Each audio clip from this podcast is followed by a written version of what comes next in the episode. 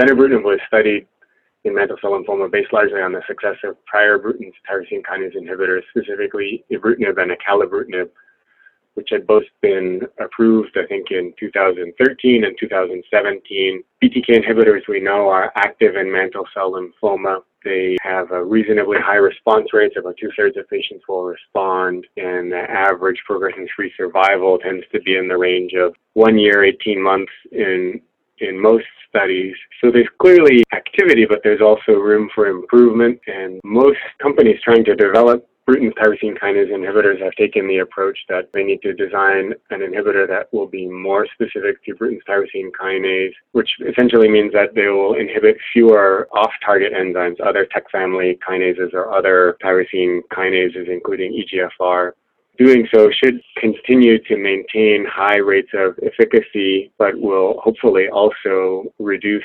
the adverse event profile, which is not considerable when, when we compare it to standard chemotherapy regimens. But certainly people who have been taking Bruton tyrosine kinase inhibitors for several months or years, some of them will stop taking those medications. So improving that safety profile is of value while maintaining the efficacy profile. Zanubrutinib, or the company developing zanubrutinib, also wanted to prove that their drug had high rate of inhibiting the BTK enzyme in lymph nodes themselves as opposed to the usual assays which are done just in peripheral blood.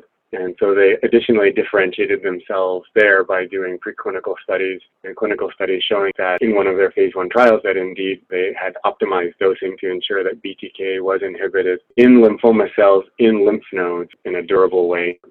So zanubrutinib was a promising drug to test in mantle cell lymphoma based both on the pharmacology and the activity of prior BTK inhibitors. Mantle cell lymphoma is a large enough population that phase two clinical trials can be done in a reasonable time frame as well. It's a population for which BTK inhibitors have been approved on the basis of phase two clinical trials. In other words, phase three clinical trials have not been necessary for accelerated approval. So programmatically from company's perspective, it was also a good opportunity.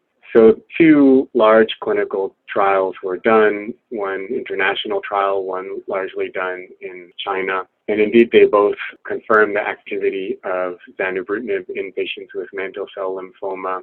Both trials enrolled close to 100 patients.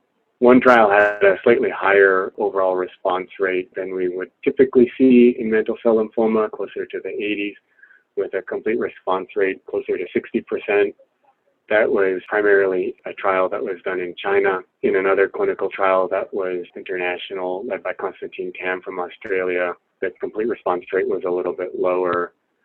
When you put all of these data together, you see overall and complete response rates that are certainly promising, potentially a little bit better than we've seen with ibrutinib or acalabrutinib but I'm not prepared to say that any one of those drugs is better than any of the others. And cross comparison across clinical trials is always a little bit dangerous. But it is clear that BTK is a valid target in mantle cell lymphoma, and this drug does that.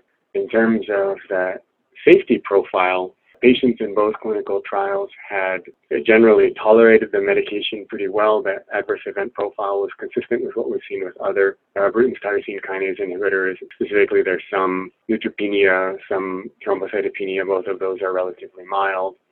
There are some patients who develop infections that can be a result of uh, certainly the BTK inhibition potentially, but also mantle cell lymphoma and prior therapy for mantle cell lymphoma, I'm sure, play a role there.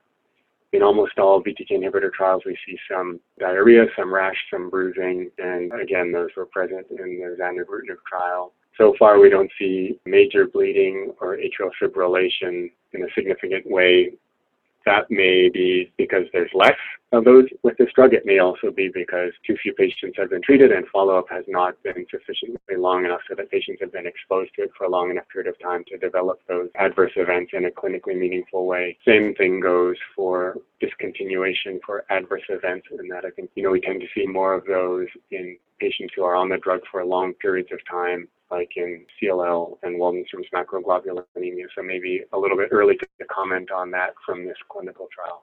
In summary, I think it's great that we have another BTK inhibitor for patients with mantle cell lymphoma. All of these drugs have some differences in pharmacology. All of these drugs are clearly active. All of these drugs are pretty well tolerated. And the more options we have available for people with mantle cell lymphoma, the better.